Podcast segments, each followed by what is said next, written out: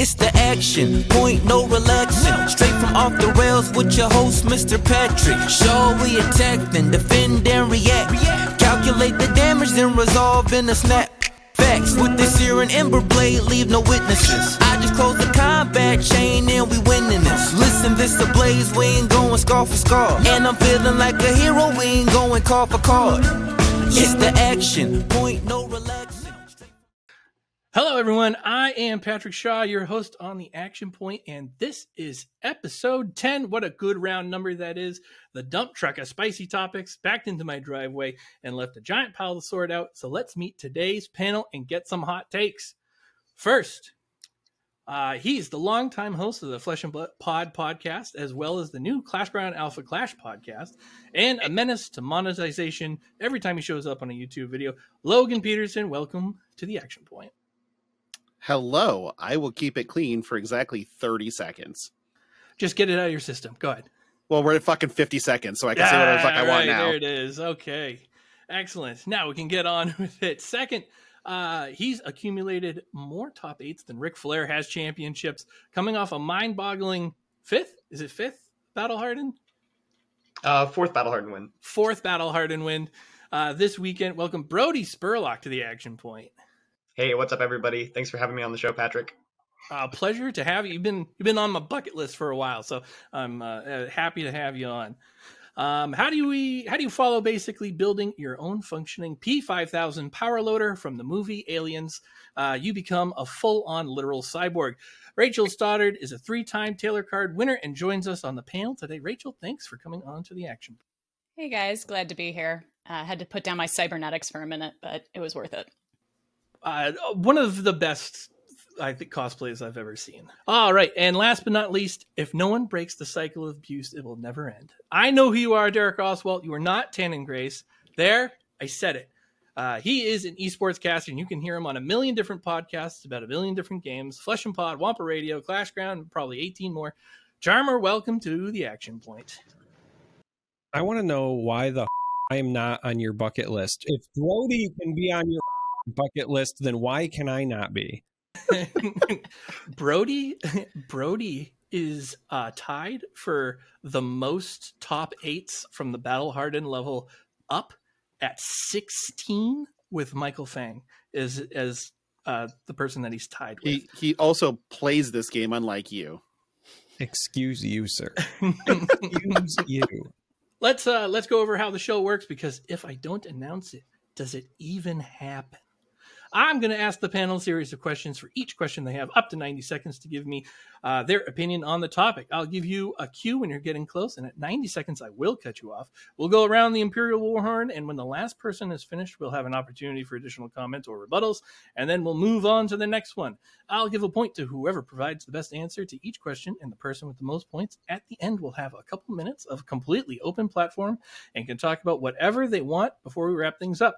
How am I deciding the points? However, I feel like it. All right, first question. James White was on the Instant Speed podcast this past week and spilled the beans on the upcoming Living Legend format. He said that all heroes will be in the format and it will start with no ban list. Skeletons Awakenings, Prisms Abound.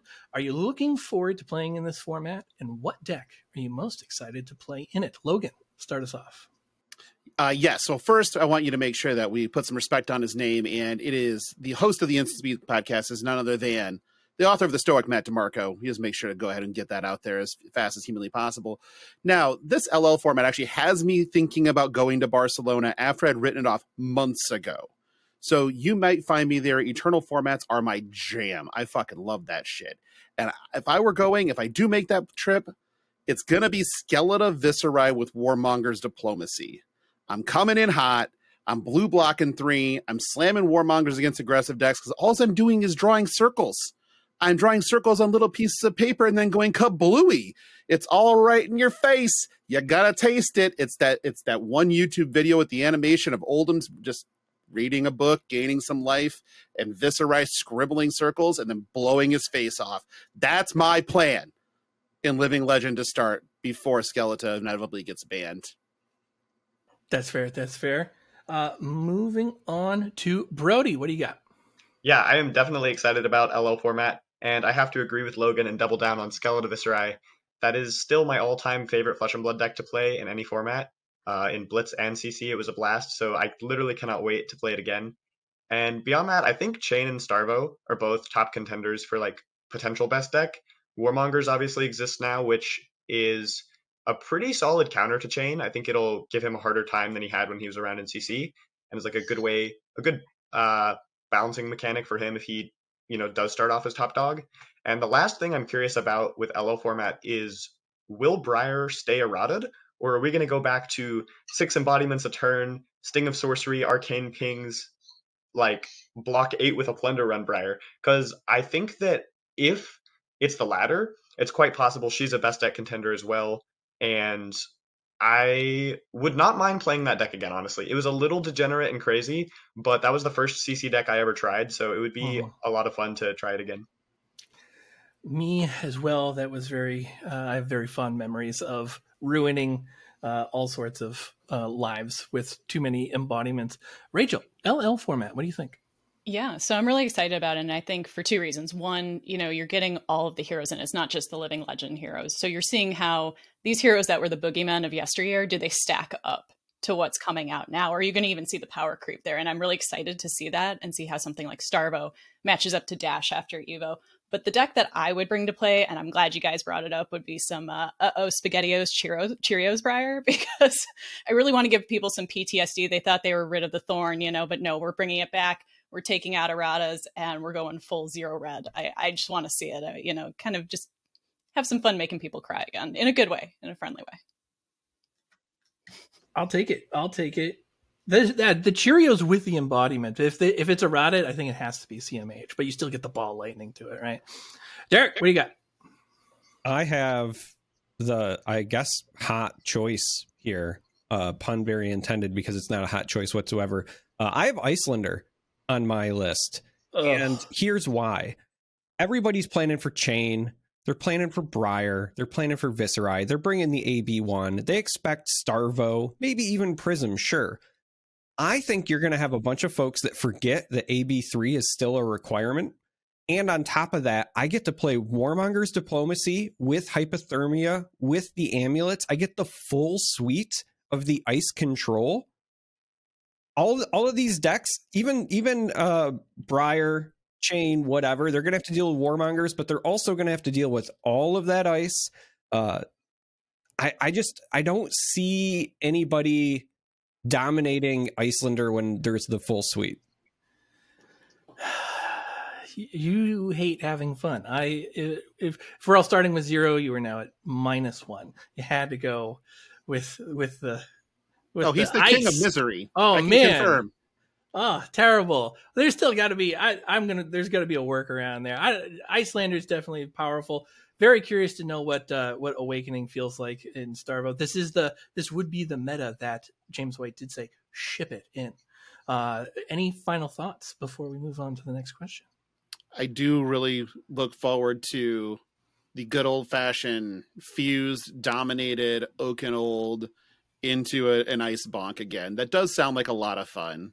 I, I miss it. I, I'd be lying if I said I didn't. It's just like it's a casino. I'm pulling the lever on a slot machine. Let's go. The casino. The casino is a myth. There was a 66 percent chance of of hitting that Uh, fuse. Flesh and Pod was the first people to do the math, sir. It was sixty eight point seven. Okay. All right. Sorry. Sorry. It, it's even better than that. All right. Uh, that one is going to go to Brodie for having. Uh, The kid piggybacked on me. Are you kidding? no, no, I'm not. Moving This on. This is ageism. I hate it. Moving on to the second question. Uh, we finally found out what the collaboration between the professor at Talarian Community College and uh, Legend Story Studios was with the packaging for Around the Table shown to us at uh, US Nets. The professor laying out the product uh, in his video. Chatter has already started about some of the cards being previewed, only being available in this box. My question for you is this Is it okay for pre constructed deck products to have mechanically unique cards? Why or why not? Brodie, start us off. Uh, yeah, I do think it's okay because first of all, the cards are like accessible to everyone. Whether that's from them buying the product itself or just purchasing the singles they need. like on the, the secondary market, it's not difficult to come by these cards and put them in your deck for a tournament. And it is possible that like introducing so many unique cards and these kind of side products will make it harder to keep up with everything available and like know what's available for a given hero if you can't just look at the main 10 or however many sets at the time it is. Um, but I think because we have so many like online deck building tools now that make it really easy to just like browse the card pool available, that's not a huge concern. Availability is not a huge concern. So for me, it seems like a solid thing. Um, and I think it makes the products more exciting and interesting to ed- engage with and play with if there are like totally new cards you've never seen before. But I would be curious to hear if anyone else has uh, reasons why it's not a good thing. Very well, very well. Uh, Rachel, mechanically unique cards. I mean, the only reason I wouldn't like it is because my wallet. Um, you know, obviously with this coming out and the professor being a Mac, you know I'm going to invest hard. And if there is a mechanically unique card that I'm going to actually want for my CC deck, that is going to hurt. But you know, I would point to something like Glistening. My husband's a big Dori player. I also like playing Dori. Um, you know, that came out as a classic battles, and you know, it didn't rock the market in my opinion. You know, yes, it is a little little bit pricier, but it's nothing outlandish. You know, when you look at what a tunic costs, for example, and honestly, if it puts money in LSS's pocket that they're going to use to make awesome product and keep pushing it out to us, and we have something new to look forward to in these sets, I personally don't see the issue with it, especially if it's like a, a print on demand set. Now, if you were telling me this is something that, you know, we're only going to sell 100 copies of it and and yet this would still be legal, then I, I might, you know, not be supportive of that. But since this is something that, you know, in theory, if you do have these, you know, mechanically unique cards in these sets and they're going to be sold in in greater quantities, I, I don't have an issue with that. Excellent, excellent. Derek, your thoughts? 100% it's acceptable if anything, it's probably more acceptable than packs. And that hurts me to say. Look, I get it. It's a trading card game. We all play it because we're all gambling addicts, but trading card games are the original loot boxes. And with these, you know what you're getting every time you make the purchase, right? That is actually kind of a nice thing in a card game. Going even a step further, there is nothing preventing them from printing this set forever, right? There's mm-hmm. no like set print run. This could be print on demand for the life of the game if they really need to, but also they're very lenient with their reprint policy. So if anything becomes a big hot staple, they can throw it in a future set in expansion slots like we're seeing coming up with Bright Lights or in history packs or whatever else. We still also have the elephant in the room that is the PvE content coming. It might get reprinted there as well. There's lots of opportunities for people to get these in the future. So yeah, day one, is it going to hurt that you have to spend 70 bucks or whatever it is for the whole thing? Probably, but long term, not a huge deal. You do get a sweet real playmat with that $70 too. Logan. Well, somebody's got to be the devil. I guess it's got to be me. Shocking. So obviously Brodie's never had to buy a glistening steel blade at an event before because guess what? They don't exist at most vendor booths. You have to just buy a fucking classic battles most of the time two of them because you need multiples. Other side of that coin too, I was playing Kassai when Classic Battles came out and went, shit, I need run throughs. I paid $50 for two run throughs. And then two weeks later, they're promos. That hurts. that hurts real bad. So this is one of those instances where it can create havoc on people's wallets and it can also create that same problem with scarcity. So you're going to get that one card. You show up and it's like, I'm going to just buy a Civic, whatever the fuck the boots are, from a vendor for $10 and no vendor has them. Guess what? You're now paying $70 if you want to play the optimal suite of equipment in your deck for these boots that shouldn't cost that because there's no vendor that has them and they're not going to crack a $70 product for a $10 card. That's not how it works. Well there's certain ones that would like min-max the realm they probably would. But the fact of the matter is that this does create some early tension and that's really what the worry is is that early marketplace tension. It will eventually level out like everybody says. In the long run yes it's fine but I almost feel like some of those cards that they can anticipate that are going to be chases, they just reveal are going to be promos straight away and kind of alleviate that market risk right away. I think that that's actually the best call. But that one goes to Derek. It was going to go to Logan, but uh, playing Dori at an event is just not realistic thinking. Uh, we're going to move on to the next question here. Over the weekend, there was some controversy over at UK Nats. What is this? 2021? Uh, we won't get into the gory details, but it turns out Pummel only discards when you tell it to. Uh, there are a, there has been a lot of discourse and name calling and rules lawyering since then. We'll attempt to sidestep the mud chucking, but instead I ask, are the comprehensive flesh and blood rules comprehensive enough? What is one change that you would like to see made in the near future? Rachel, start us off. You know, this is a difficult one for me because I would say that I consider myself to be like a, a filthy casual, if at best, maybe a casual plus player. Um, so I don't usually get caught up in really complicated rules matters, especially given that I play Dash and she's kind of a straightforward hero. You know, her interactions are a, a little less, um, you know, on the stack and such. Uh, you know, for me, I don't have a particular change that I would suggest, but what I would say is that I'm extremely supportive of you know, kind of the way they look at the rules right now, at least from what I can see from my perspective. Um, you know, it's bad to do a knee jerk reaction to a change, and it's also bad to wait too long for something. And I do think that, at least from what I've seen, they do strike a balance in addressing situations um, and taking the time to study it what's going on you know community reactions things like that so depending on you know if there's outcry on a rule um, you know i don't feel like they just knee jerk it and change it right away nor do i feel like they ignore um, the words of the community. And so I, you know, a bit of a cop out answer. I don't have a specific rule to change, but um, you know, I do think it's just as important to look at the process by which they change the rules as much as the rule you'd want to see changed. That's very Derek. Are you also going to cop out with your answer? No, no, no, no, no, no, no, no. In fact, I'm probably going to catch some heat for this one. So here's the one thing that I would like to see changed. All right the one thing that I would like to see changed is the community response because it's kind of bullshit. Sorry, gang. Listen, refs are a part of the game. You can't complain if the ref sided one way or the other. There was a judge at the table, they let it go.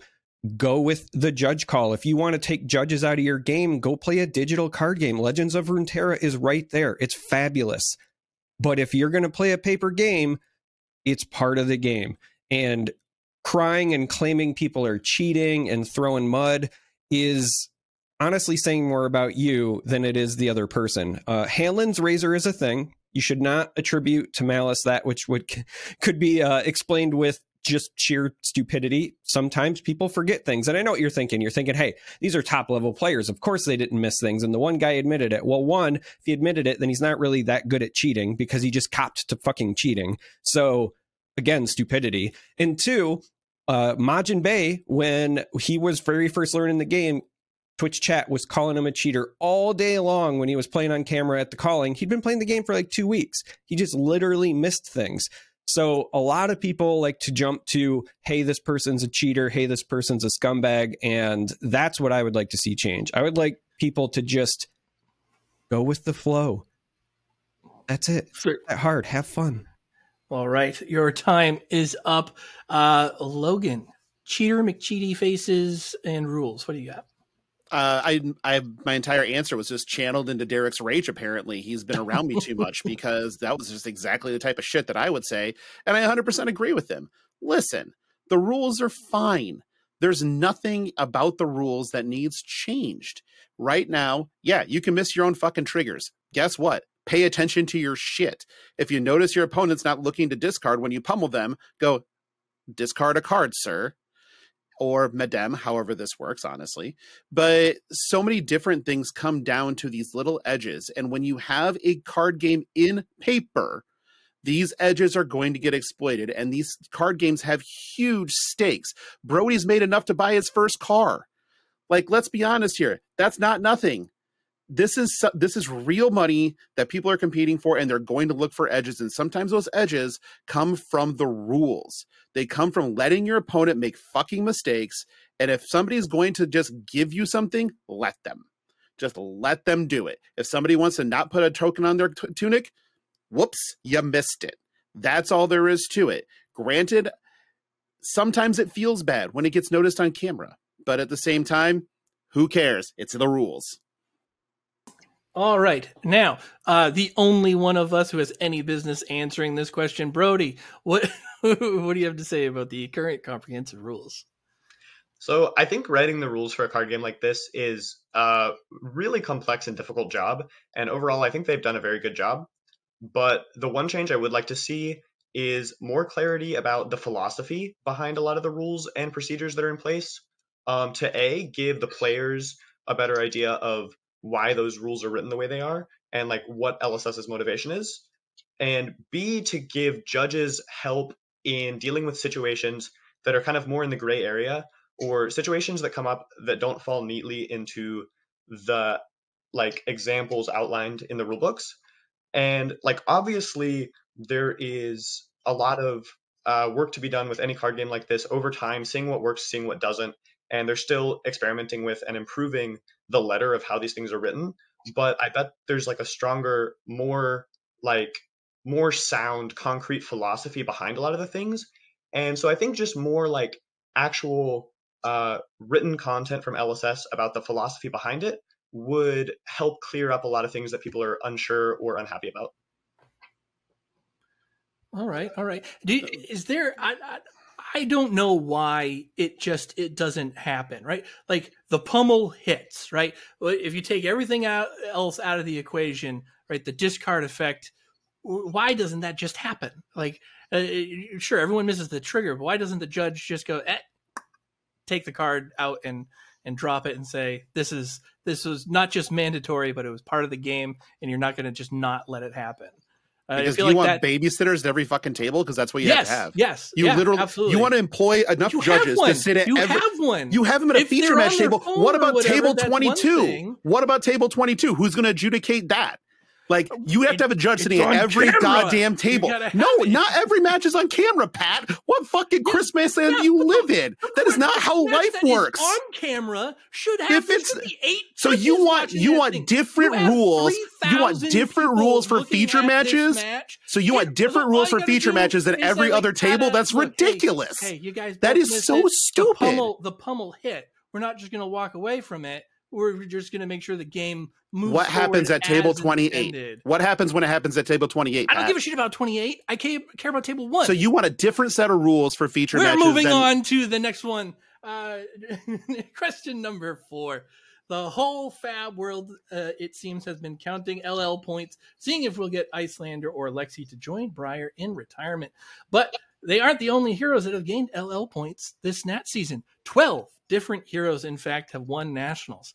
Uh, which leads me to the next question What is the best performing or most dangerous hero in CC that is getting the most disrespect?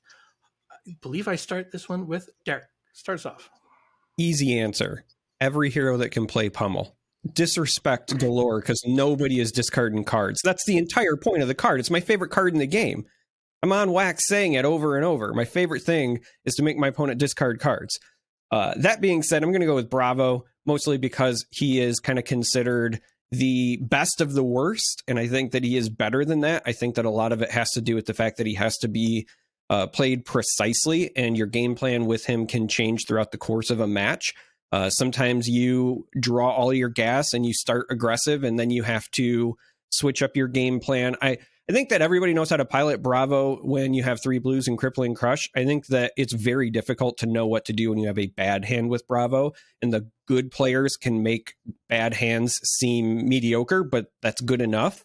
Uh, but yeah, I think you know Bravo is probably the one that gets the biggest uh, amount of disrespect, mostly because of Oldhim as well. Everyone just wants him to be Oldhim because Oldhim was so dominant, and he's not he's a completely different hero. He always has been, uh, and he's got you know some pros over Oldhim if you really want to look at it. But yeah, bravo. Logan, most disrespected hero. Uzuri. I think mm. right now mm-hmm. Uzuri has a good matchup into Lexi, and people are underplaying her because they're scared of the rest of the field. And I get that, but a well piloted Uzuri is every bit as good as some of these other decks like Dromai's or um, even your you know your Briars as they were competing. Uh, it doesn't it doesn't really have it's one of those decks when piloted well it, it has a pretty good matchup across the board it kind of reminds me of playing oldhim during the starvo days where if you could pilot oldhim competently the only thing that you really worried about was Prism because you were good enough into the rest of the field. I think Uzuri has a has a good matchup into the best deck and then has serviceable matchups across the board for the most part through the format. But people are afraid to play it, and when somebody does pick it up that is good with it, you see them sneak into top eights kind of frequently. So I think Uzuri is my answer. And that's exactly what I was thinking when I made this question. So not to, uh, you know, uh, decide already who's got the points, but uh, I and I would say it's not just it's not just a couple matchups. I think it's just one. I think it's the Dromai matchup. Uh, uh, Brodie, most disrespected hero. For me, it is Azalea. Uh, she's not one that's been performing the most recently, but she has been sneaking into top eights here and there. Um, in the top eight of Calling Birmingham, there was one Azalea, and also Levi put up a result uh, toward the start of DTD season at the PTI event in Chicago. He took that deck to either the top eight or the top, or I think he took it all the way to the finals, actually, losing to Dromai in the finals.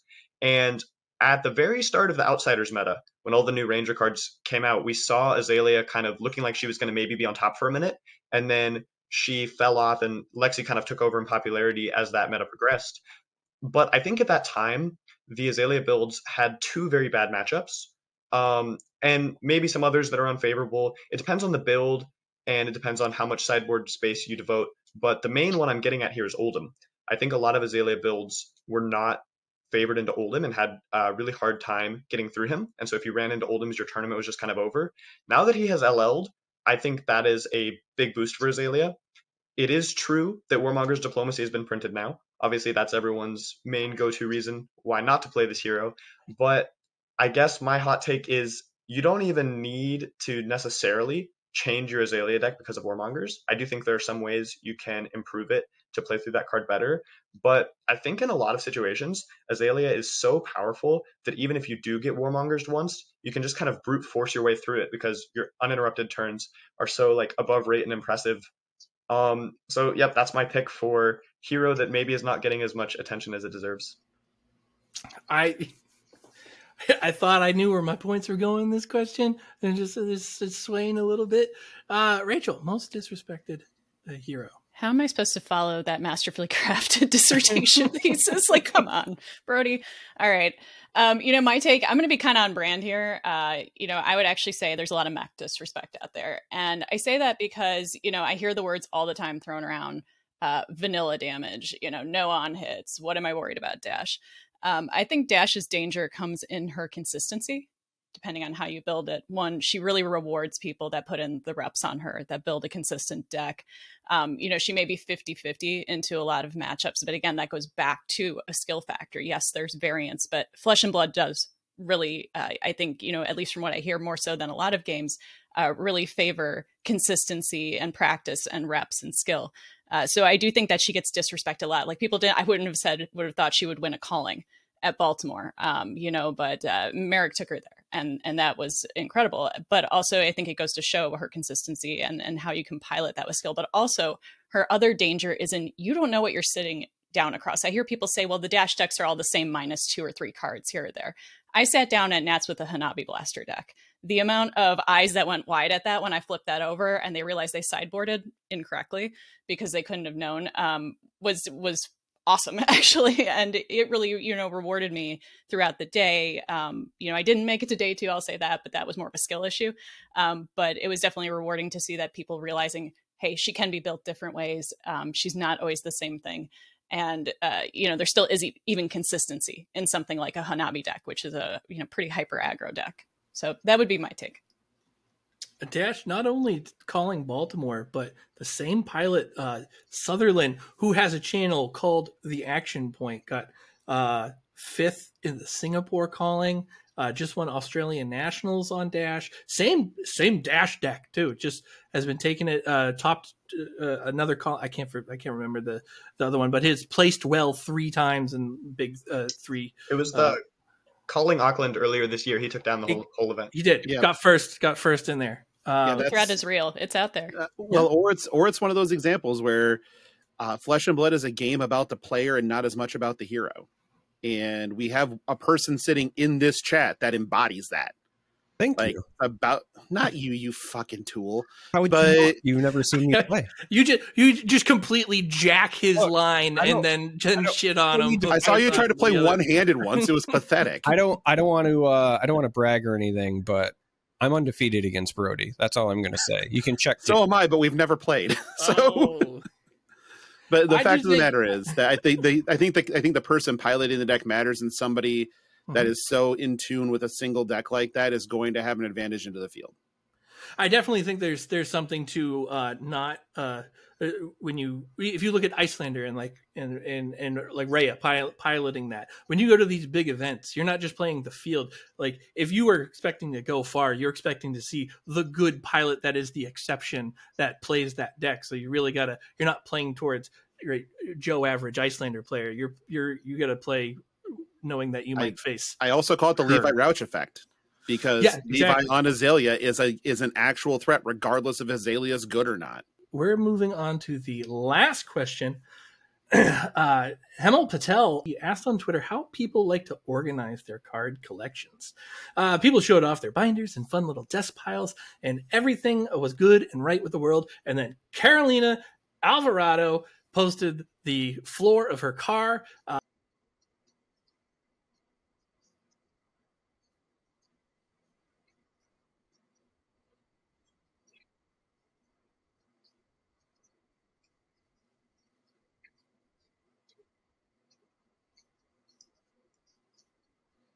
So two things. One, if you've ever met Carolina, this picture makes complete sense.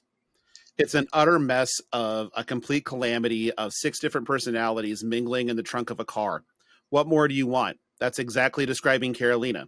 It's totally fine. And as far as like organizing and handling your collections, you're your cards. Do what you want with them. This picture makes me feel nothing. I take out a Shiana deck that is fully foiled. I sometimes single sleeve it, sometimes I don't sleeve it with all the gems in it, and then I riffle shuffle the damn thing because they're mine. I can do with them what I please. I also do love seeing some of the uncomfortable looks when I flip an Eye of Ophidia or an Arknight shard out of that deck and somebody goes, Were you just riffle shuffling that? Yeah, why wouldn't I? Like, who cares? It's mine. I can do with it what I please. If this is how the, the Carolina wants to store cards, yeah, go for it. I mean, I'm sure they're still sleep playable. All, all fine. No big deal. As a matter of fact, I kind of want to flip and rip the floor of Carolina's car. Who wants to do it with me? Uh, I think getting there would be uh, half the battle. Uh, Brodie, how does that picture make you feel? How do you are you are you a little? Is that the over or under for how you organize your your collection? So this picture definitely makes me feel the chaos inside. I would like to say that none of my flesh and blood card piles look like this, but as time has gone on, it's gotten harder and harder to keep everything organized. I completely understand how things now I understand how things end up looking like this. I uh in general treasure my my fab things and try to keep them like neat and organized, but the more I play and the more I come back home from, you know, like the local draft night with bulk that like I don't have time to put away or the box for that set is already full, it just gets more and more like in piles around my house and then the piles get too big and then they instead of like you know stacks they become literal piles like we see here in this photo. So uh, i get it carolina. As i've played more and more card games i have more and more places in my home that look like this. There, there, I, Flesh and Blood has the most bulk. Uh, it is there's so there's so much bulk in this game. yes, there is. Rachel, how does that picture make you feel? So, you know, I'm going to say this picture really sparks joy for me. And I want to shout out my bud Carolina on this one because one, it made me feel organized seeing this, and that's a hard thing to do. Uh, and two, is she's bringing up the value of my enlightened strikes like one small percentage at a time. So I really appreciate that and her boosting my collection like that. Um, you know, I explained before this call even really started, before we started recording, that all around this camera, what you don't see that looks, you know, it looks relatively organized is the cosplay trash pile. And my cards are not in much of a better situation. So I'm constantly like catching shit about it around the house. Um, and so thank you, Carolina. It sparked so much joy to see somebody else embrace the chaos too. Um, and, and once again, thank you for helping me pay dividends, you know, one uh, tenth of a penny at a time on my collection. excellent, excellent. Derek, how does that collection make you feel? This this photo makes me feel relieved. like honest to goodness, just true relief. I have come to think of Carolina as the the daughter that I'll never have. I have two young boys, no daughters. Uh, between her and Elaine, whenever I'm at an event, I feel like I have to be the sage father figure that makes sure that they're okay in life. And seeing this with no dead bodies in the trunk really made me feel like things were okay. Uh, that well, that is Matt's home now, so uh, there's no dead that's bodies. that's exactly my point, though. This could have been a picture with him, like you know, He told me it was the basement, though. in the trunk. Like That's because Renfield sleeps in Dracula's coffin, Rachel. Uh, I uh, so I just want to. uh, I I love Car- Carolina. She's been on uh, multiple podcasts of mine. She's collaborated with me many times. I am the originator of the Carolina sleeves uh, that have made several streams. Uh, but those we we stand Carolina Alvarado in this house. So just wanted we're just a little fun with her. Uh, all right, that is uh, that wraps up the questions. Uh, the winner by by a hair, Brodie. You uh, are the winner of this episode. You have two minutes to say whatever you want. Go go ahead. The floor is yours. All right. Uh, I guess let's do a let's do a get to know Brodie segment outside of Flesh and Blood. All the things about me that do not involve Fab. Uh, the first of which is I like to play tennis. I used to play basketball starting sometime honestly since I was little, but starting around sometime in elementary school, I started actually playing for a team. And for a lot of years, I played basketball, and then I kind of stopped when COVID hit and never really got back into it as far as like competing and being on a team. I just play with friends, uh, pick up games like casually but I have recently started playing tennis and I play for a local homeschool team and it's a lot of fun. It is definitely my favorite sport I've tried. Um, I feel like it's like a nice combination of good exercise and you know like physical ability, but also strategy. Um, I think there's like a lot of like geometry and placement and stuff to think about, so it's cool. It just feels like a a sport that rewards thinking, which I like that those two things are mixed. And then beyond tennis, I like to read and write. I do not read nearly as much as I used to, and that's one of the things I'm actually trying to do more. Like just fantasy novels. I really like fiction. Nonfiction reading is good too, but I am a sucker for mystery and fantasy.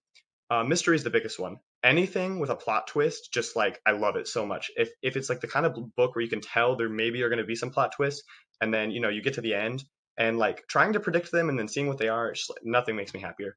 Uh, so yeah, I love reading. Writing, um, writing is, I mean, I like to read or I like to write the genres that I like to read, mystery and fantasy.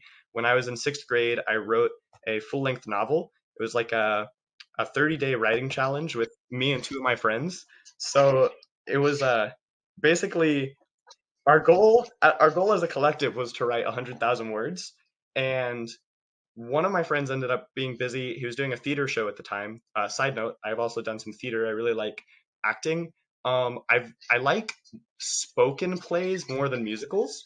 I, I'm I'm not a big singer, but I do really like acting in non-musical theater. But yeah, anyway, the writing challenge. One of my friends got really busy with theater, only wrote eleven or twelve thousand words. Uh, one of my friends, the other one, hit the main individual goal that we had of about 33, 34,000. And then that left me to try to complete our group goal. And I ended up writing uh, somewhere between 55 and 60,000 words in the month. I just like spent all my time on it and went crazy. And uh, that just like reinforced my love of writing. And then, you know, in the month after that, I like finished my book. It was a book based on Dungeons and Dragons because I'd been playing a ton of D&D. So it was kind of just like, that's what like inspired the world, I guess. It was like a fantasy world with elves and half elves and the like. Um, so yeah, reading, writing, tennis are some of the some of my hobbies, and I am six foot one point nine nine nine nine nine nine. This is our ending fact.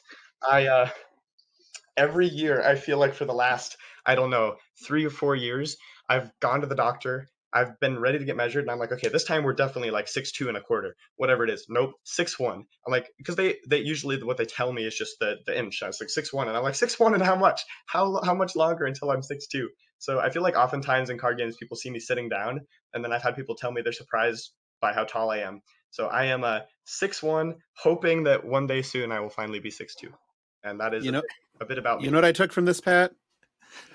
We're, I was- we suck. We I was a worthless We're- fucking teenager. yeah, yep. My God, just- I I, I was shit. My childhood. yeah, I oh, absolute Oh, trash. That's what I was. I don't even want to.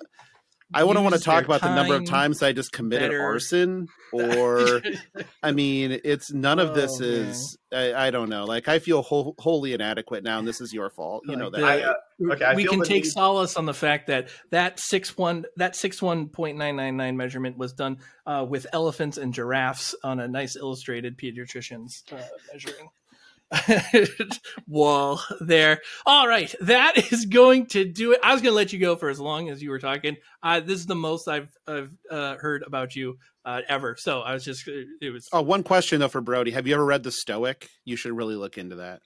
I have not. I don't think I've heard of it. Yeah, it was written by Matt DeMarco. I don't know if you've heard of him. Oh, So it's I available have a on copy Amazon. if you need it. He also Oh, did is stand-up this, a, is this a thing? Is this a real Is this- thing? is this is real. This This, is is, real. actually The- real. He's a The published author. Yes. I had this no is- idea. this is number one at the top of my list now. I'll have to. Uh, You said it's on Amazon. I'll look it up right Yeah. now. Yeah. Um, so we're going to wrap things up and uh, we're going to do plugs all around. Uh, Logan, where can we find you? What are you doing? And uh, give me give me all the good stuff. Uh, I am one half of the dynamic duo of uh, both Flesh and Pod and the Clash Ground podcast, one being a Flesh and Blood podcast, the other one an Alpha Clash podcast.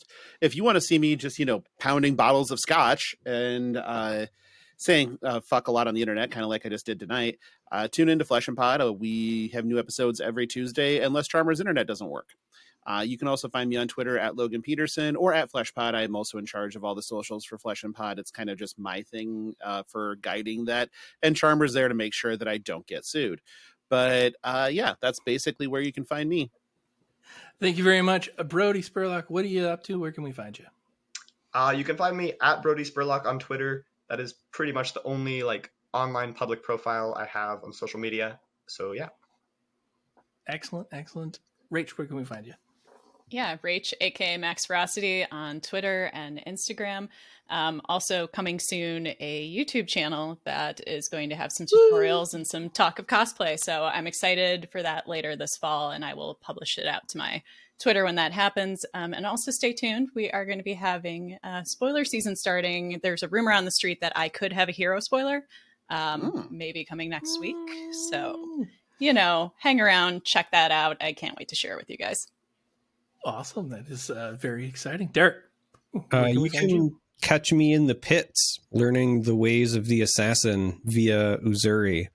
And if you also want to find me in other places, uh, I am on Twitter and Instagram, and I'm in a million discords, and uh, I'm on Twitch and on YouTube as Charmer. You can literally just send me smoke signals, and I'll probably get it. So I'm very easy to find, but All right. you are watching slash listening to The Action Point. The Action Point theme was written, produced, and performed by Griff. Podcast audio stream is available on Spotify, Apple Podcasts, and many more streaming platforms. Head over to Twitter slash X, whatever you want to call it. Follow us at Off the Rail TCG. Then head over to YouTube and subscribe to us there. And don't forget to like, comment, and click the bell notification for the latest OTR content coming out all the time. OTR is a free to join Discord. Click the link to join in and be the first to see new content as well as have a hand on how the show is made. A very interactive uh, Discord when it comes to what people want to see and how they want to. Uh, uh, what questions they want me to ask and so on. Uh, also, shout out as well to my team, the Tavern Brawlers. Head over to the Brawlers Discord where you can sign up for all sorts of weekly and monthly events for some of your favorite TCGs, including Flesh and Blood and Alpha Clash. That's going to do it for us tonight. Thank you, everyone, once again for joining me. It's the And Remember, kids, it's no more fun when it's Straight from off the Good rails night. with your host, Mr. Patrick. Show we attack, then defend and react. Calculate the damage, then resolve in a snap. With this here ember blade, leave no witnesses. I just close the combat chain and we winning this. Listen, this the blaze, we ain't going scar for scar. And I'm feeling like a hero, we ain't going call for card. It's the action point, no relax.